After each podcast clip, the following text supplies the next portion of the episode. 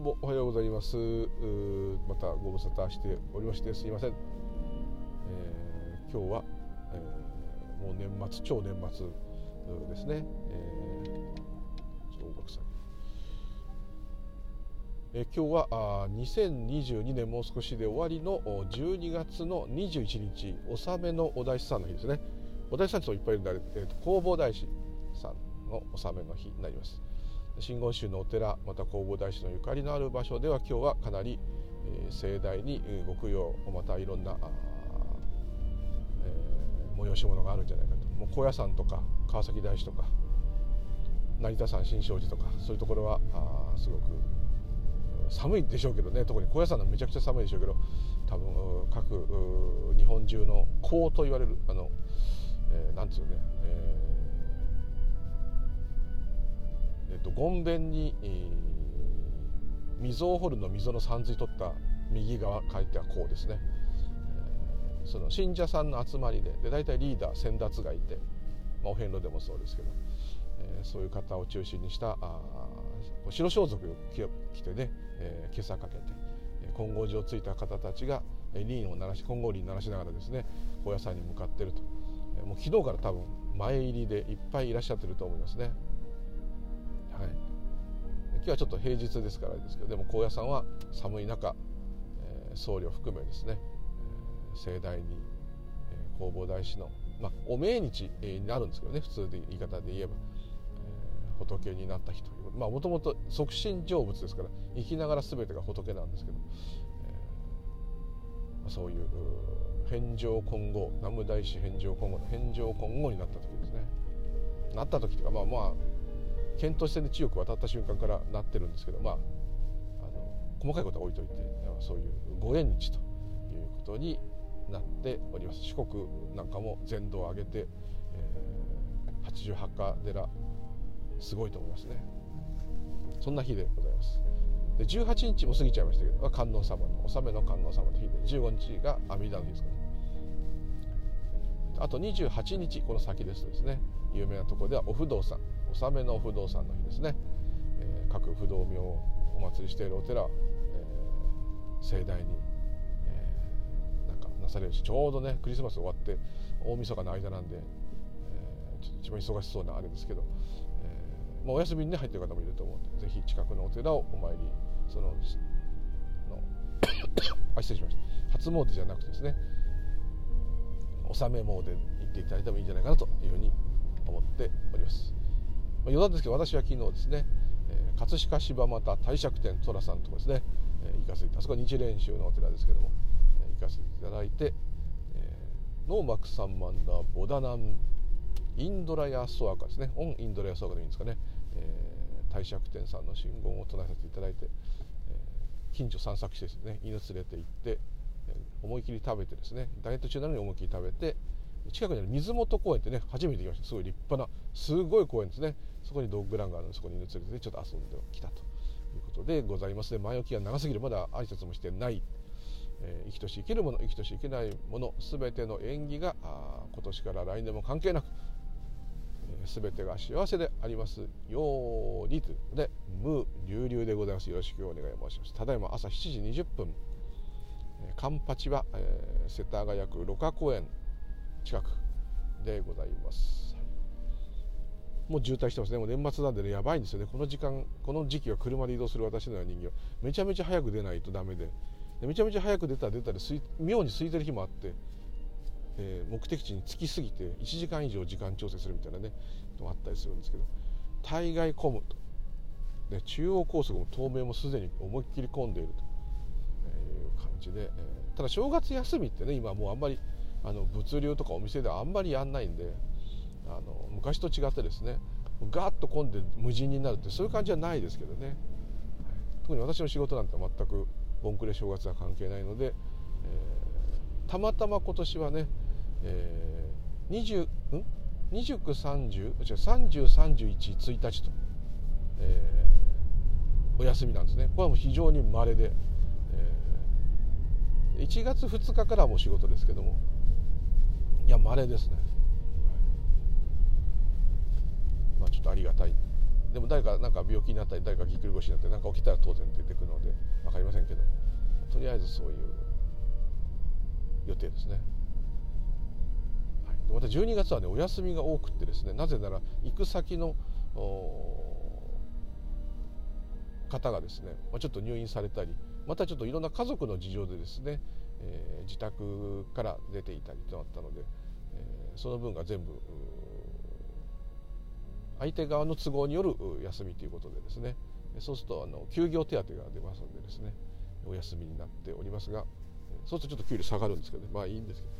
あの多いですね。週5日働いてない週のが多いっていうね。こういうありがたいありがたいっちゃありがたいですよ、まあね、忙しい年末に結構スポット的に休みがあって。それで昨日も変な風にお休みだったんで、ですねでその方も今日退院されてくるので、えー、明日から私は、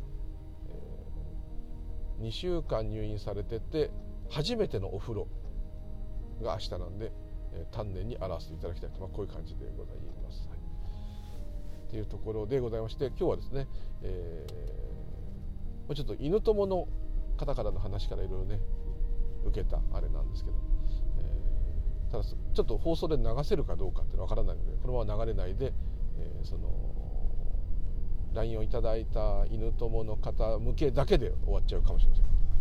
そんな録音になっておりますと。もしかして録音したやつが使えたらいいなっていうこういうあざといですね、考えによってですね、一応録音しているというところでございます。なかなかこう文章でね、えー、書くのはね限界があってまたすんごい長くなっちゃうんで喋ってても長いんですけどねそういう状態でございます。はい、というところで、えーまあ、その犬友がですね古い犬友さんで、えー、もう古いですねもう15年以上16年17年という感じですね。でうちの一番目の6月に亡くなった犬の犬をすごい可愛がっていただいた方です、ね、でその方のワンちゃんもいらっしゃってですねちょっと今ね体がお病気と、まあ、まあ年齢もね、えー、あれだけの病気の中、えー、もうそうですね通常の平均値以上すでに生きていらっしゃいますから、えー、すごいことなんですけども。十二分にすごいんですけどね。ただもう私と同じで飼い主にとってはですね1秒でもやっぱり、まあ、できればさ達者でいてほしいと、まあ、こういうことなんですけどね。やっぱりそれを失うということはですねいくら無情な世の中とはいえですね本当に情がない方の無情になっちゃうというかね非情っていうかねいうぐらいにこう一番大切な宝物を持っていっちゃうなんて本当体をねもぎ取られていくような感じになると思うんですけどですからもう本当にねその気持ちはお察しします、まあ、これ普通に喋ってますけどね結構今でももう半年以上経ってんだけどしょっちゅう思い出しますね。昨日みたいなドッグランにね、あのー、まだ生きてる2頭まだ生きてるという方も2頭連れてこうね、その帝釈天行ったりドッグラン行ったり楽しいんですけどね。もちろん楽しいんですよ。必ずあいつがいないっていうどっかでなるわけですね。あれがいないあいつがいたらもっとここは喜んだのにとかねいけないんですけどね。そういうことを思ったり。あいつがいたらここで問題を起こしてドッグランから帰ってんじゃないかとかねいろんなことを思ったり。そういうのは全部懐かしくってですね。懐かしむってことがすでに嫌なんですね。懐かしむんじゃなくってリアルでいてほしい、まあ、こういうのが本音でみんな皆さんみんなそう。犬だけじゃなくてもみんなペットでも人でも全部そうですね。人はですねちょっと物語があるもんですからもちろんねあのこう予期しないこととかすごい辛いとかそういうのはまた別ですけどこうすごくねやっぱ年取ってなんとか生きてって、まあ、特に苦しい、ね、闘病なんてあったりすると、まあ、こっちの勝手なんですけどこうコミュニケーションが一応言葉で取れるのであとそういう私の人生っていうのは生きているっていうふうにこう物語の世界にいるので余計にですねなんつうのかな、うん、それはもちろんダメ嫌なんだけども納得が生かされちゃうっていうかですね。ただこう逆に物語にいないペットはですねもう純粋そのものじゃないですか。それをやっぱりねこの全くこう何て言うんだろう。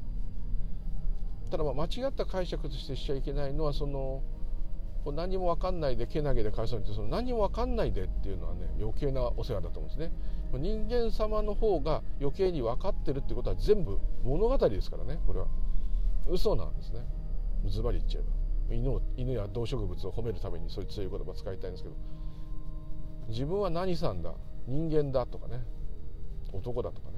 関係ないですねあの人たちは一切。ただもうやれるそれをただ全力でやると。でこうこうこうだから好きとかね可愛いから好きとか。そんな関係ないですね。好きが体から溢れてきたら好きなんだと。飼い主のことが好きだ。なのでもうどうでもいいんですね。もう大好きだってただ言ってるだけなんですね。だから彼らが尊く見えるわけです。動植物が美しいのはただ懸命に生きているから美しい。よく言いますね。動植物は懸命に生きてて素晴らしいって。違うんですそこに物語がないから素晴らしく感じるんですよ。なぜならですそれがもともと私たちの本質のふるさとの匂いがするわけですよ。実は私たちの物語というのはこれは架空だと人生というのは本当はない架空の頭の中にできている物語だとこう一つ考えていただくと人間も愛犬も植物も太陽も月も全く同じなんですよ。ただ昇りただ照らす全力で光るね。ただ回るね。ただ膨張してただ縮むね。細胞と一緒ですね。人間もそうそうなんですね物語外しちゃえばもう生まれてきたからにはですねもうその肉体が一つの細胞の塊としてこう円として起きたならばもうそれをただ全力でやってるんですねで自分がどう思うとですね爪は伸びますねどう思うとね当然あのそれで精神的にお腹壊す時もあるかもしれないけどあの物を消化したり心臓も動いてそうじゃないと倒れちゃってますね。ですね。全くこう動けずただ生えてどんどん光合成して増えている植物と、ま、何の違いも実はないんですね。そういう点で言えば。だけど人だけはなんか自分が生きている。まるで自分で呼吸している？下手すると。いや心臓動かしてるのは俺だよ。だって俺が食い物を食ってるから体が保たれてんだからって。そのあんたその体自体自分で作ったかい？って逆に言えばね。自分って自我ですよ。作ったかい？って気が付いたらここにいたでしょ。気が付いたら人やってたでしょ。気が付いたら学校行ったり仕事したりしてるわけでしょ。気が付いたらいろんな世間体とかいろんなものに振り回されてるわけでしょ。気が付いたらペットを飼っていて素晴らしい出会いがあって悲しい別れもあるけどってことでしょ。だから本質的にはその犬が可愛いのはもちろん物語目線で見てるっていうのもあるんだけども彼らがその物語性がないんですよ。木々を見たり森を見て美しい。海を見て素晴らしい。星空を見上げて美しい。これ思うのはただ綺麗だからとか壮大だとかそういうのもあるかもしれないけどそれだけじゃないですよ。本当は自分もそれなんだってことがどっかでうずくんですよ。だってそうだから。そうすると犬の笑顔っていうのは人の笑顔のようにまあ人だってするけどもちろんない時もあるんだけど計算が全くないでしょ？もちろんこうやっておやつをもらおうとかそういうことしますよ。それはもうあれも関連付けみたいな感じありますよ。あるけども彼らにはないでしょ？もうただ飼い主と1秒でもいたい。ねもうそれだけでしょ。彼らが苦しんでたらただ苦しいがあるだけでしょ。痛かったら痛いがあるだけでしょ。人間はいっぱい目をつけるでしょ。このままじゃやばい。こうなったらやばい。ああなったらやばい。こうなったらやばい。なんでこうなったんだろう。これはこのせいだあのせいだこのせいだああしようこうしもちろんそそれは悪く悪くなくて人間ってそういうものなんですけどそれが苦しみを倍増することがあるわけですよ。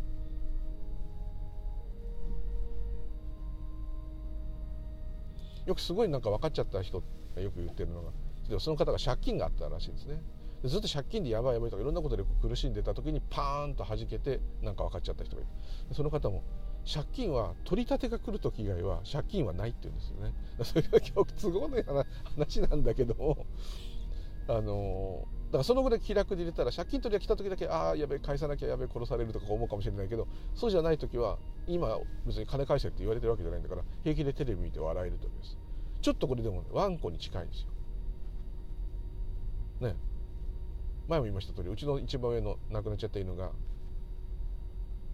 11歳ぐらいの時に、まあ、ものすごい勢いで目が悪くなって白内障になって強烈な炎症になっちゃっただから本当1か月以内に全盲になっちゃったんですよ。でそれをまあ手術してなんとか見えるようにしたんですけどもその時も普通全盲になると当然怖いし明るさぐらいはね分かってましたけどどっかぶつかって頭に変なかさぶたできちゃうしね、だけどどうやって今後生きていこうとか普通こうなるんですよ。当たり前です。彼らはなんないですよ。目が見えないのは不自由だと。歩くと頭ぶつけたら痛いと。その時はキャンって言うと。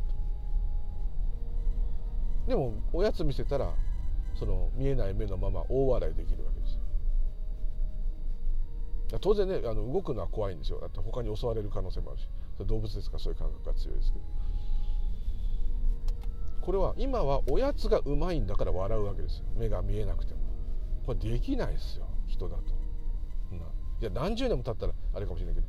そういう鉄の心になるかもしれないけど無理ですよ。そんなのもう足の指の爪1枚剥がれてたってどうしよ。うかなって感じですよ。痛いしちゃんと生えるかなとかこんな感じですよ。普通ですよ。ねですからでもおやつがうまいのは事実ですよ。多分その状況でも口に大好きな好物で言ったらいやこんな状況で食ったってうまくないよ。って言うかもしれないけど舌は素直にその味を伝えてきますよ。だけどそれを美味しいと取れないのは舌はほらこんな美味しいうまみが口に広がっていますよって言っててもやべえどうしよう困ったなどうしよう悲しいなってこっちが勝ってるわけです、まあ、その感情も本当は自然に出てるんですけど、ね、ですけどもうん何を言ったのかな。あそう犬はそうその今の今何があるかそこだけにしかいないとかいられないんです逆に。で我々だけがああのいろんなことをこうっていうのははずがない。人間だけじゃそれじゃ異様な生き物になっちゃう。本質的には全く同じなんですよ。だから全力で生きてない人は一人もいないんですよ。これが全力。全力っていう判断自体はすでに考えですから。何ていうかそのこれ以上やりようがない状態でみんないるわけです。これがそうなんです。いやいや頑張れたらもっとやれたぜっつったら頑張れさらに頑張ったからもっとやれたってことがその時起きたんでしょ。全部後付けっすよ。全て後付け。起きた後しかわからない右手を上げます今。右手運転しながら右手ちょっと左手でハンドル持って右手上げます。上がりました。右手戻しました。これもちょっともうすごい昔の基本的なよくいろんな人が言う話持ってかっこ悪いんだけど右手上げました。右手下ろしました。これできます。できますよ。それは脳みそから腕を上げろって信号が出て筋肉に電気が走って手が上がったとか。そういう言えばそうかもしれないですよ。そうかもしれないですけどあのほら自分で手上げれたじゃんってね。じゃあなんで右手を今上げようと思ったの？いやそういう例え話を録音でしたいんじゃないの？っていくらでも意味はつけられますよ。でも手が上がって降りたって後に言ってるんですよ。じゃあこういうこういう言い方もできる。右手を今から上げます。まだ上げてません。予告した。上げます。上がった。下ろした。下ろしました、はい、ほら予言してできたじゃん。じゃあなんでその予言がしようって思ったの？いやだって自分で右手を上げれるか上げれないかのテストしてるでしょ？だったらそのあのあのこういう実験がいいんじゃないの？っていうことが浮かが浮かんだからじゃあなんでこういう実験がいいのって浮かんだのってこう追い詰めてってください。必ずですね。起きた後じゃないと言えないんですよ。なら当たり前じゃ起きてないのに起きたって言えないもんってね。そういうどんどんどんどんこうね面倒くさくなってくるんですけど。そういうことじゃなくて。でしかもこれをですね後付けで物語だから意味がないって言ってるわけじゃないんですよ。後付けで物語がつくから全部に意味があるんですよ。だからただ右手が上がって降りたっていうのはこれ右手でもなければ下ろしたでもないし誰もそれを認識してなかったら右手は上がって降りたかどうかも誰一人分からなければ何の意味もないでしょ。この私自身も分からなかったら。私っていう感覚はまた話が戻っちゃうけど。自分が上げた下げたっていうのを自分の経験にしていくわけです。でこれは右手上げて下ろしたという経験が今起きてそれを覚えてますね。ワンコももちろんそういう感覚があるかもしれないけども基本的にはそれはもう終わったことなんですよ。そういう生き様なんです。でその生き様が生き様とももはや言えないかそれが尊く感じるわけです。それは植物でも風でも山がただあるだけでもみんな凛としていますよね。そしてこう汚れてない気がする。野生動物が他の動物を襲ってもそれを汚れてると。残酷だと思う人いるかもしれないけど人間が屠殺してる方がよっぽど危ない感じがする。すごい広い意味で言えば同じことかもしれない。だけども感覚的にはあのやっぱりねなんかねこう考えの世界の中で行われてることっていうのが醜く感じるそうすると人間っていうのはもう本当ねもう地球のがんだと。ですね。これがいなければ緑の地球だと。分かんないです。よどうなってるか知らないけど、まあ、そういう計算出ますね。よくあのスーパーコンピューターかなんかで。人間がゼロだったら地球どうなるだろうなんていうで何年後何年後なんてやると、まあ、地球自体が変化していっちゃうから最終的には滅亡しちゃうんですけど。でもまあまああのそれまではねあのなんていうか。地球がやってることであれば悪いことではない人がやってることであれば悪いことであると。なぜなら人間はそれをやめることができる知能があるからであると、まあ、こう感じになるんですけどね。それもねある意味おごりなんですよね。と思うんですね。今喋ってるこの言葉も私が考え出して喋ってると思ってるんですけどもそうではないですね。自然に口から音声が出てるだけです。すごいちょっと究極的な話をしてますけど。全部そうなんですよ。じゃあまるでそれじゃラジオラジコンやなんかみんなパソコンのプログラムみたいでなんか人生なんて存在しなくてつまんないやってこうなっちゃうたらそれはまだ多分分かってない。そこがすっごい大きなポイントだと思うんですどうしてもそっちに行きたくなる。特に苦しい時は楽になる。でちょっとそのおお LINE いただいた犬友さんからの話にまたちょっと戻るとあれですけどそのねなんか楽に感じた瞬間があったっていうとこはあどこですかっていうねご質問いただいたんで答えると確かにその前もいつも同じ話してるからちょっとつまんないんですけどあの家帰ってきた時に朝出かけたのにもう帰ってきちゃってると。でその時間の経過っていうかいろんなことを一日したなっていう実感は実感っていうか感覚は体とかにはあるし脳にも一部記憶があるのにこの私という個人当然これしかいないと思ってるけどこの私という個人はその一日が全く損失してしまってる。つまり経験がないのに一日が経ったっていう実感もあるんですよどっかに。この大矛盾。そして私なんていらないじゃんっていうかね。この私っていう人はいなくたってこの人は毎日活動して普通に生活してみんなと喋りくだらないギャグを言い過ごしていくんじゃないかと。犬を愛しそうなっちゃうんです。でしばらくその余韻が残ってるもんですからもうすっかり私なんですよ。私に戻ってそれを感じてるのは私個人でまた個人に戻ってるんだけどもこの戻ってるっていうかまた湧いてるんだけどもこの私っていう感覚はそのショッキングな体験がガーンってなんかなっちゃってるもんだからあのしばらくの間ですねそれ足ぶつけたりどっか頭打ったりしたら痛いって言うと思いますけど不安が全くないんですよ。そんなものはないんだと。なぜなら不安がある私がいないと思ってるわけです。そう変な感じになってるわけです。普通に言えば変なんですよね。普通に言えば変な状態です。意識を失ってるわけじゃなくてはっきり全部分かっていつもよりむしろはっきり分かって私っていうのはまるであの何でも欲しがって手に入れたと勘違いしているある意味こう偽物っていうか本当はないもともとないものがいつの間にか私っていうのが出てきてでこの私っていうものが全てなんだと思い込んでたんだと。これは大いなる錯覚であるという状態がずっと続くわけです。でもこれよく考えてみればそれは大いなる錯覚であると思ってるのは誰ですかって聞かれたらまた私なんですよ。私がいないと認識が起きないんですよ。まあそういうことなんですけどまあまあ認識があってもそれは認識を私のものとできないと言ってもいい、はい、そういう感じちょっと難しい話なんです。けどだその時楽なんですよ。楽、まあ、普通にこの個人の感覚で言えばですよ。楽っていうのは本当あったらもうおかしいんですけどね。楽も苦もないんですけど、ね、楽なんです。それでその時ちょうど犬が次は今度その一番大切だと思ってた一番上の犬が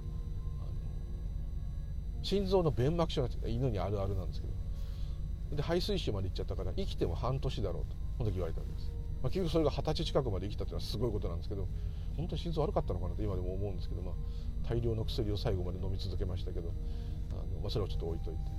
と普通だったらそこで僕だと、まあ、仕事場にちょうどね LINE が来たのかな。で大変だと。朝具合悪そうでなんか夜中に急に咳なんか動かなくなってなんか変になっちゃって。でちょっとした段上がるのもなんかぜいぜい言ってあ変だなと。ほんで様子見てたんだけどこれはダメだっていうことで、えー、さんが病院連れてって。病院連れてって病院からかかってきて大変だと。でもうこのまま入院だと。酸素室だと。たらもうこれで取り乱してですね私は多分もう仕事をそんなにねその辛い仕事じゃないからすぐ事務所にいる誰かに電話して「悪いちょっと家で休養が起きたから交代してほしい」って言えばですねあのそばに快く「あいいよじゃあ今から行きますよ」ってこうすぐ変わってくれると思う状況なのに「そうか」と、まあ、大変だったねお疲れさんという感じで平気なんですよ。今思うとなんてやつだって 思うんですよ。お前そりゃねえだろうって。あいつが苦しんでんだぞってねこう今なら思いますよ。だけどもその時は平気なんですよ。平気ってことはないけどただその時やれることはこっちが大変だと悲しいんだって治んないわけじゃないですか。医者じゃないし。治んない。だから私がちょっと今荷物がガタガタ言ってうるさいです。あの騒いでもしょうがないし、まあ、言えるとしたら犬は当然飼い主がいた方が落ち着くから、えー、ただ面会時間はもう過ぎちゃうってるからだったら明日会いに行けばいい、まあ、それはそうですよね。理屈でやることは結局それしかできないんだけどただやれることをやればいい。だけなんですロボットじゃないけどドラマがないわけですほんで逆にその時は当然仕事してるわけですからその仕事をちゃんとやろうとかサボるなら徹底的にサボろうとか。もう全てがこう感情がないっていうのと違うんですけどすっきり爽やかになっちゃった、うん、すっきり爽やかと言って。だ爽やかになる状態じゃないですよそれ。結局はその病気は大したことなくもないけどそずっと薬飲むことになったけどずっと達者で全く前のように元気になったんでそれは良かったんですけどね。だからその前にそういう体験が起きる前に白内障になった時なんてもうもうそれだけでピーピー泣いてねああ白内障目が見えなくなっちゃったどうしようなんとかもう金に糸目をつけず治せよとかってねこうもうこう最後は金借りてでも治療させるその白内障の手術が高いんですよね。でもうちょっとした自動車ちっちゃい自動車買えるぐらい高いんですただ保険に入ってたんでまあ良かったんですけどそれでもねまあまあしてでもお金のことなんてどうでもいいと思ってしかも片目ずつでなったもんですから ダブルでかかって本当に、えー、ちょっとした国産車を買えるぐらいかかってしまったんですけど、まあ、保険でね7割以上出たからまあよかったけど上限があるんで結構払いましたけどね。そんなのは全然いいんですけど、まあ、普通にあれが全く無保険の人で普通に行ったらちょっとね治療を拒む嫌だっていうできない人もいるでしょうね。それはもう経済的なあれがあるからしょうがないですけど険に助けられたんですけどその時はもう何にも考えない。もう全部持ってるも全て売ってでも何でもするとか思ったんですけどその心臓の時はうんとすごい名医で見せた方がいいなっていうのは思ったんですよね。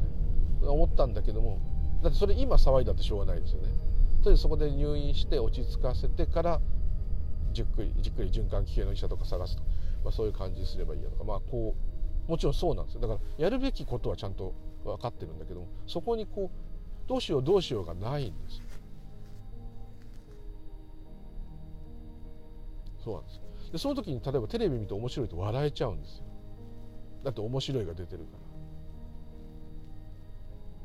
だってそこで笑った笑っちゃったからって犬がだから人間だとこうちょっと普通韓国だとこう人間だとっていうか人間じゃなくなっちゃってですね。こう思いますよね。ずっと犬のこと心配してもう膝抱えてどうしようどうしよう悲しいってこの方が人間らしいですよ。でもそれで犬の病気がなるわけじゃないっていうのがはっきり分かるわけです。いやもちろん魂みたいなのがつながるとか伝わるとかそういうのあるかもしれないけど、まあ、魂っていうのがあるかどうかはその時ちょっとなんとなく分かっちゃってまあまあまあそれは置いといてですね、まあ、そこちょっと言わんすと魂とか私心霊現象とか UFO とかいろんな話しますけどそれはこのシャバの物語の中に出てくるんですよ。本質的には一つしかないんだから同じ一つしかそれもないんだけど、まあ、同じことなんですよ。まあ、ちょっと説明は難しいちょっと置いときますけど。実在そういうのは実在しないっていう言い方。例えば幽霊や UFO は例えば話飛びましたけど魂っていうものが実在しないっていうんであれば目の前にある自動車も誰さんも彼さんもいないってことです。空もなければ太陽もない地球もないってことと同じことです。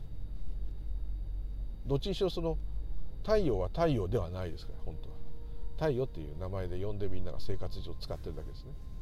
太陽さんは私は太陽ですなんて言ってないですからね。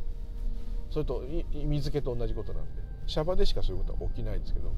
それからシャバでは何でもどんな不思議なことでも起きると思います。超能力もあるかもしれないし科学的に解明されてないことも起きるでしょう。それがこの人生っていうかシャバっていうか意味がある世界で起きることですね。本質的にはもう全部同じことで何が起きようと、まあ、関係がないというか意味がないから同じ壮大なるただ働きがあるだけです。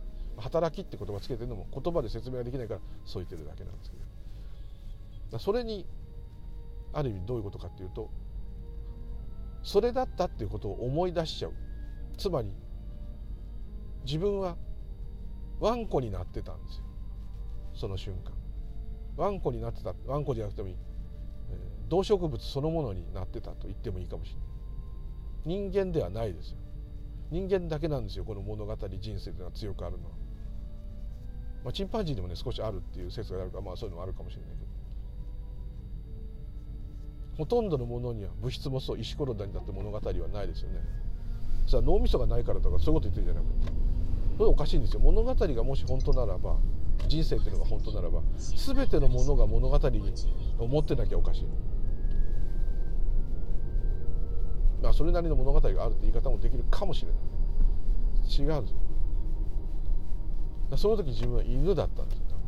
身近な言い方で言う。もし仮にそこで犬が心配になれば心配に押しつぶされるんですそのままそれになりきるから。それよりもその犬をどうやったら回復させられるかっていうところだけに気持ちがいくわけです。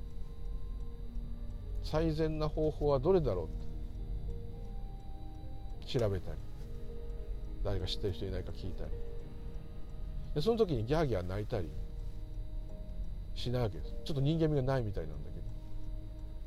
でも冷静に今ちょっとこう見ればその行動は間違ってないしギャーギャー泣きながらも同じことしたと思うんですよ。ギャーギャー泣くところが人間味あるんだけどそこは苦しみなんですよ。そこがないんです。すっきりして。ちょっとつまんない。嫌なやつみたいな。嫌なやつじゃない。むしろ逆になるんですよ。これは逆になるとこがあるんですここを強く言いたい。あのその変になっちゃった時に全てのものになぜか分かんないけど偉そうなこと言っちゃいけないけど慈しみが湧くんですよ。それはガードレール今見えるけど前も言ったようにこのガードレール止めてるネジ1個のサビを見ただけでもサビって変化したわけじゃないですか。もともと綺麗だったネジが。それだけでもその無常の変化にすごいと。すんごいもうちょっと抽象的変な言い方するとそのネジもガードレールも友達なんです。友達というか私なんですよ。な誰さんが私とか。そそんなことなくて全部です。風が吹いたらああ風が来て風が吹いたなということに感動するんですよ。これ普段何ともあんま思わないんだけどふーって風が吹いたらああ風を感じ認識してるなってこう風が吹くんだな。風が吹く原因があってこうなんかこう感じられてる原因があってっていうか、うん、まあ吹いてんだなと。感激するわけですすごいなって。こんなすごいとこにいたのかでもどっかでこのすごい夢はすごいなって。すごい夢を見てるんだなって。こんな夢を見るってことはとんでもないな計り知れないなその個人がどうこうできるレベルではない世界だなこの夢ですでも夢なんですよ。だからある意味その自動車でちょっとその方向けの話ですけど自動車止めてバックして家帰ってきた時には一日が朝と晩がつながっちゃった。変だ。えでも完全に一日過ぎたぞ。うん？ってなってる時は自分がその風であり木であり犬であり物語がなくなってるんですよ。でも体はちゃんと疲れてるし。ちょっとした記憶もあるし。でも私が今日一日過ごしたっていう物語がないもんだから一日損してるわけですよ。あれがもしかしたらですねちょっと変な言い方ですけど死んでる状態かもしれない。認識はただ認識あるけどこの私が認識してるんじゃない。痛みはあるけどこの私が痛いんじゃない。ただ痛みがある。仕事仕事しどっか痛かったりほら辛かったりあるじゃないですかそういうこと。どっかぶつけたりするかもしれないし痒かったりとか。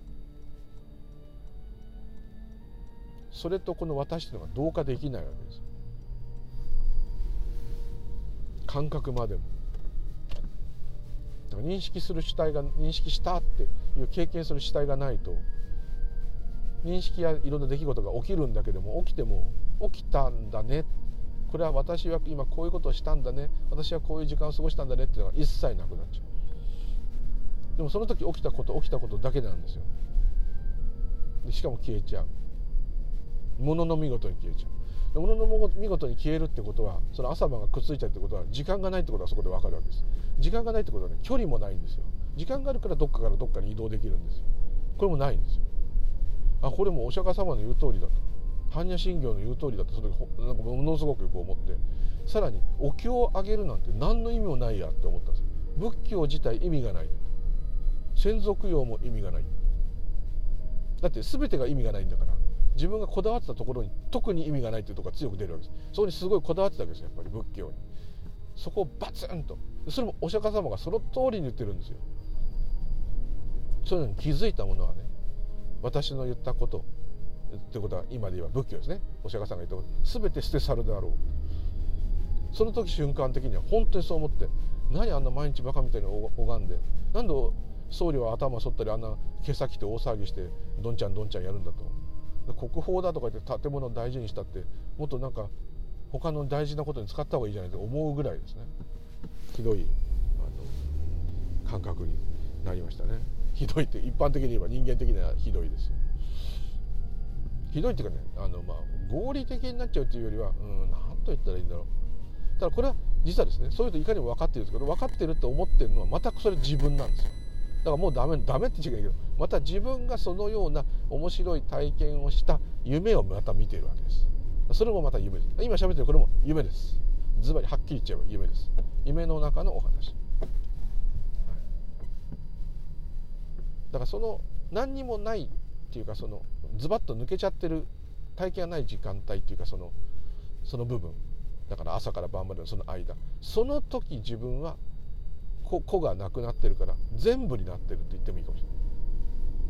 このここがね言葉でいくら言っても言い合わせないんですよ。お経がちんぷんかんぷんだってよく言われるのはそこなんですよ。分かんないんですよ。なぜなら自分は子だから。子が理解しようとしてるのに子がない時っていうのは理解できないんですよ。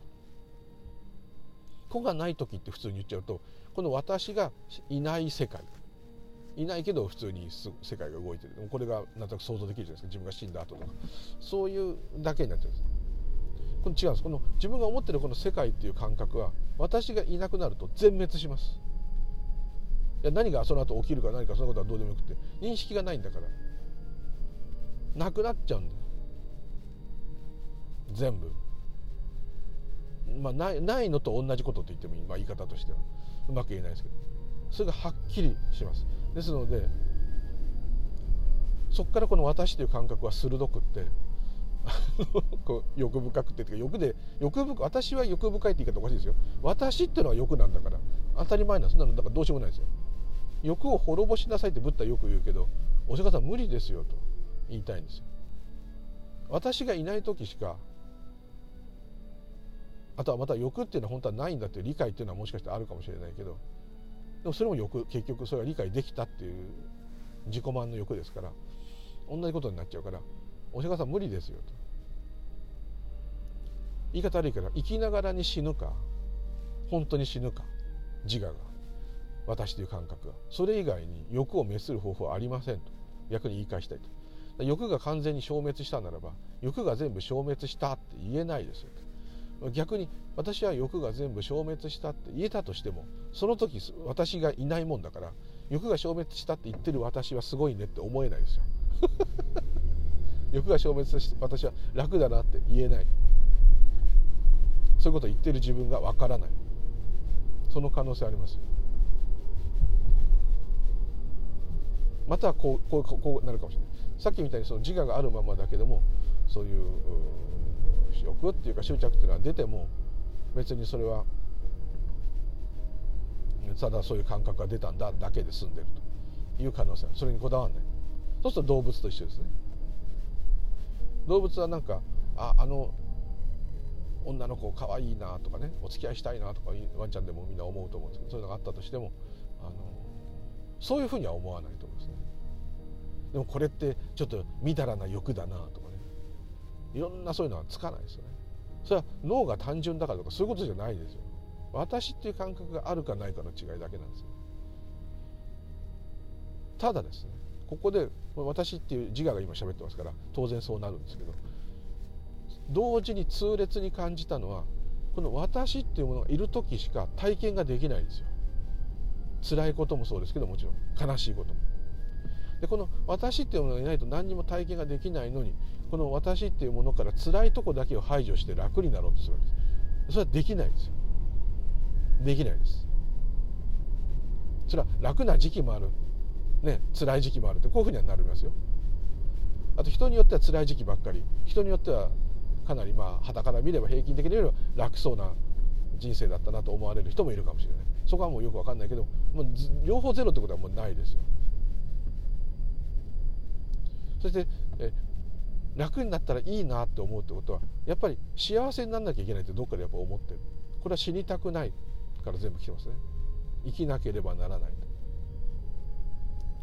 どっから来ちゃってるんですよ。で動植物は生きなければならないとかそういうこともいちいち思ってないですよ。ただ自分が何でこういう境遇なんだろうとかそんなのも全く思わないです。ただもう何の疑いっていうかもなくですね。やれることをただやってるわけです。実は人間もそうなんですだけどもそこに物語があるもんだからこれはどうこうこうでこうでこれはこうだよといちいちいちいちこう。そこが苦の根源。苦の根源であるけども楽しみを私が所有してるっていうふうに思える。同時にその飴と鞭なんです。でこの自分は快適である気持ちが良い、えー、幸せであるとか感動したこの部分が麻薬のように強いんですよ。これが麻薬のように強いもんですから苦しくてもまた良くなるまた良くなるってこうやってなるわけです。でその繰り返しをずっとしてるわけですよね。はっきり言ってそうですよね。生まれてから。ずっとそれやりますね。で私っていうのは飛んじゃったり意識飛んじゃったりなんかしちゃったらもうなんかそういうことできなくなっちゃうけども。ずっとそうですね。それでも腹が減ったら食べるとかそういう本能的なとこは残るけど。だから私が苦の根源であるというのは間違いないですよ。その代わり楽しみの根源でもありますね。だその楽しみを所有するかしないかっていうさっき言ったあのちょっと変な状態でさっぱりしてた状態すっきりした。それが楽だっていうんであればまあ個人っていう感覚からすれば楽だと思いますね。その犬でもの大心配でもそういうもう冷静にずっと対応できる。それ冷静に対応しなきゃとかそういうことじゃないんですよ。欲をなくさなきゃそういうのないです。出ないんですよ。自然に。なぜなら本当はそんなことはない。ってどっかで分かっちゃってるからその時はですね。でまただんだんそれもお経にいっぱい書いてあるんですけどだんだんだんだん、えー、またシャバに戻ってきて。また執着がぐわっと生まれて。ただちょっと前とは違いますけどね。そこで気が狂っちゃいそうになるところをなんかこれが助けてくれたんじゃないかと。また物語でね。仏が助けてくれたんじゃないかと。お経が助けてくれたんじゃないかってどっかでちょっとね思いたいんですね。ただそうでは本当はないんでしょうけどでももういいんです。もうすっかり。この私っていうのは消えたらもう終わりなんです。ですからもともとないんです。これは夢の世界かもしれない。でその私がいない状態っていうのは夢から覚めてる状態なんですよ。今もそうですね。あの寝てる時のすごい夢見てもちろん一生の思い出すような嫌な夢っていっぱい記憶に残るけども事実ではないから耐えられますね。なんとか。ひどい悪夢を見たとしても、まあ、夢は現実になったとかいろんなことあったりしたとしてもですよ。朝起きた時にああやばかった夢か怖い夢だったなっつって言いながらまた仕事に行ったり学校に行ったりできるってことはね事実じゃないって分かってるからですよね。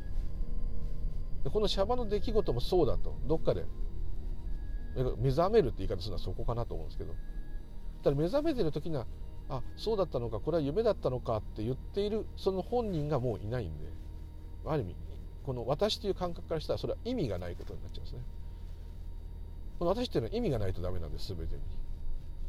そうなっちゃうんですね。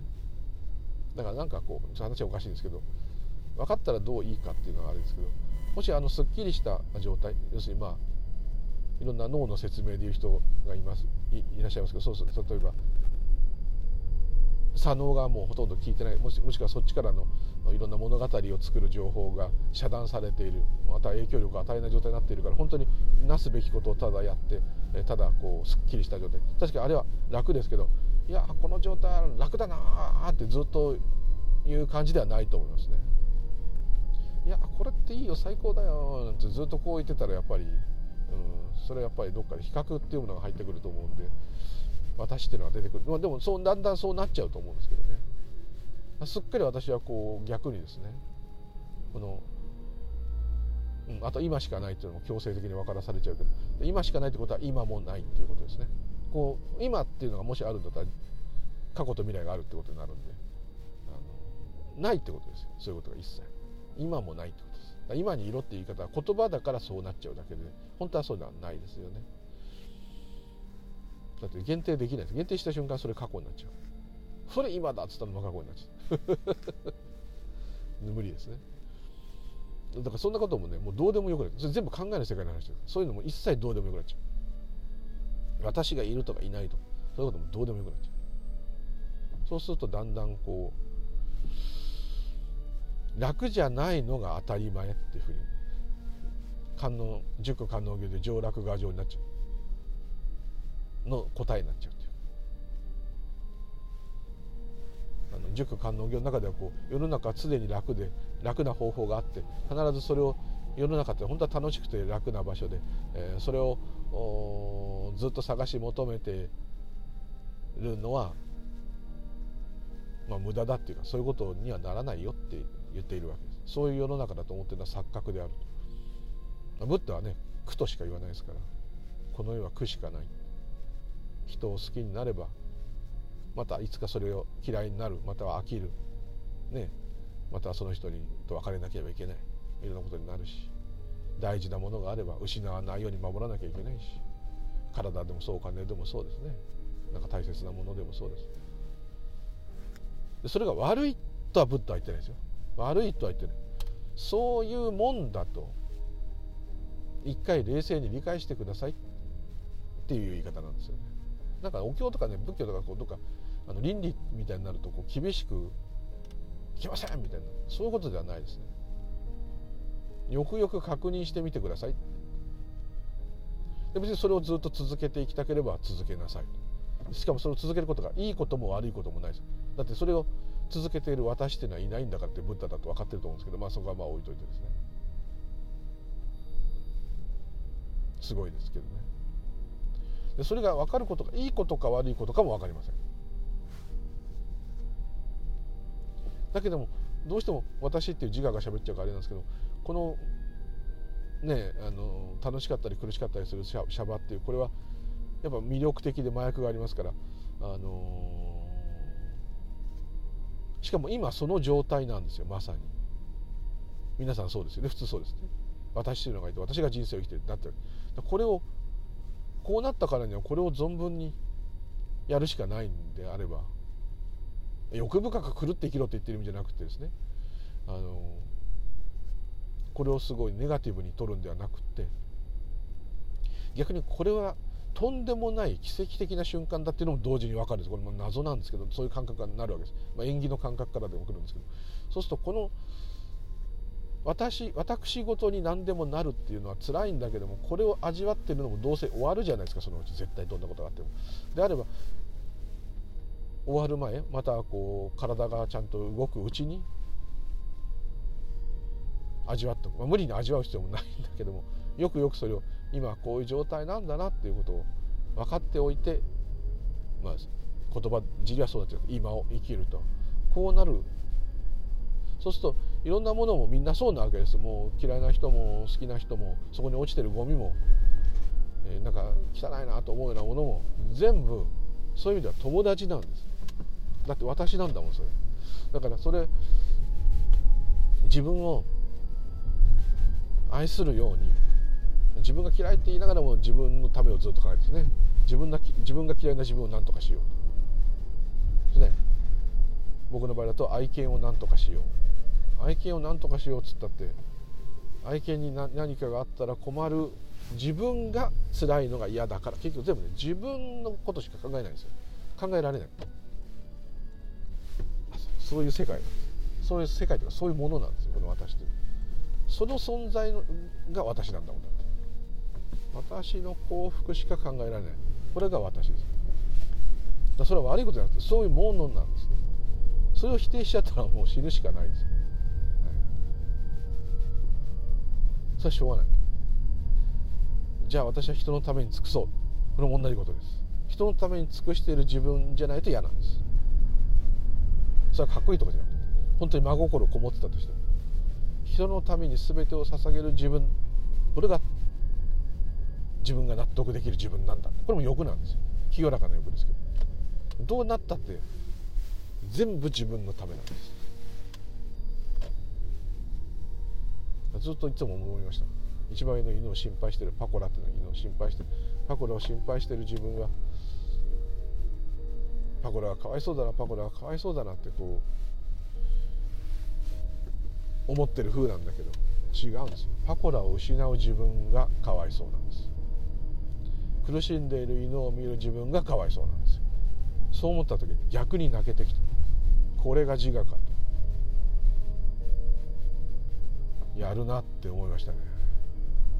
だ偽善とかじゃないんですよ。善も悪もないんですよ。やっぱりそこには。だってそうしかできないですから。だから正義に凝り固まってる人は怖いのはそこなんです。大勘違いが起きちゃって。極論で言えばですよ。人のために尽くしたって。人間なんて少ない方が地球にとってはいいかもしれないですよ。視点を変えただけで人間全滅させた人の方が素晴らしいかもしれない、あ、それは原爆とかで放射能残しちゃったらあれだけどね人がいない地球の方がいいかもしれない。いろんな考え方あるわけじゃないですか。大概違う。でも自分がそれで納得できるかだけなんですだからもうそこそこもグロテスクなぐらいはっきりします。だったらばそれをやればいい。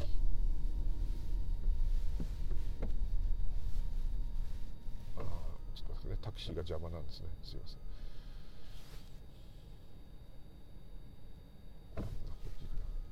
すいません、おじいちゃんタクシーがすいません。はいいいね。はいはいはいいいですよ。はいはいはい行っちゃってくださいはい目的地に着いちゃった、はい、手な具合で正しいおかしいですけどねだから楽な状態があったとしても何と言ったらいいのかな私レベルの、話ですよこれは、まあ、本当のあれじゃないんだけど。いろんなやっぱり物語なんで全部物語なんでどうなってもある意味ありなんですしかもそれを本当は選んでるようで選べない。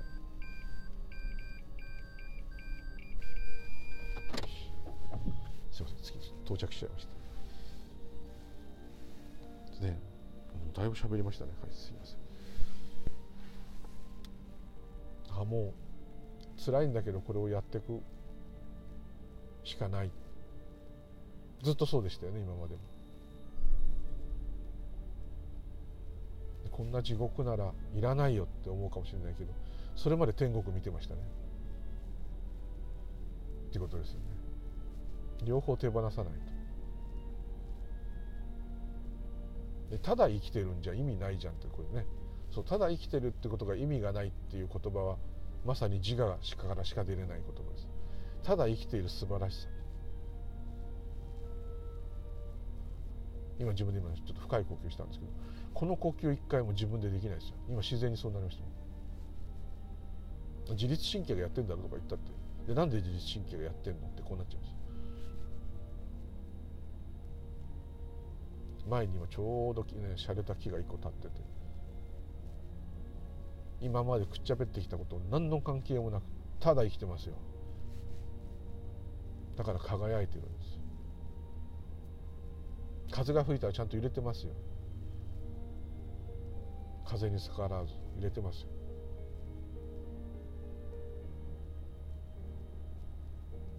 いや大したもんです。でも我々も同じです。大したもんですみんな。そしてこの悲しいとか辛いという感覚も私なんかも年がある程度いってるから消えます。消えると全てしかないですよ。全てになる。そこがふるさと。ということは今もすでにここが天国極楽であり地獄なんですよ。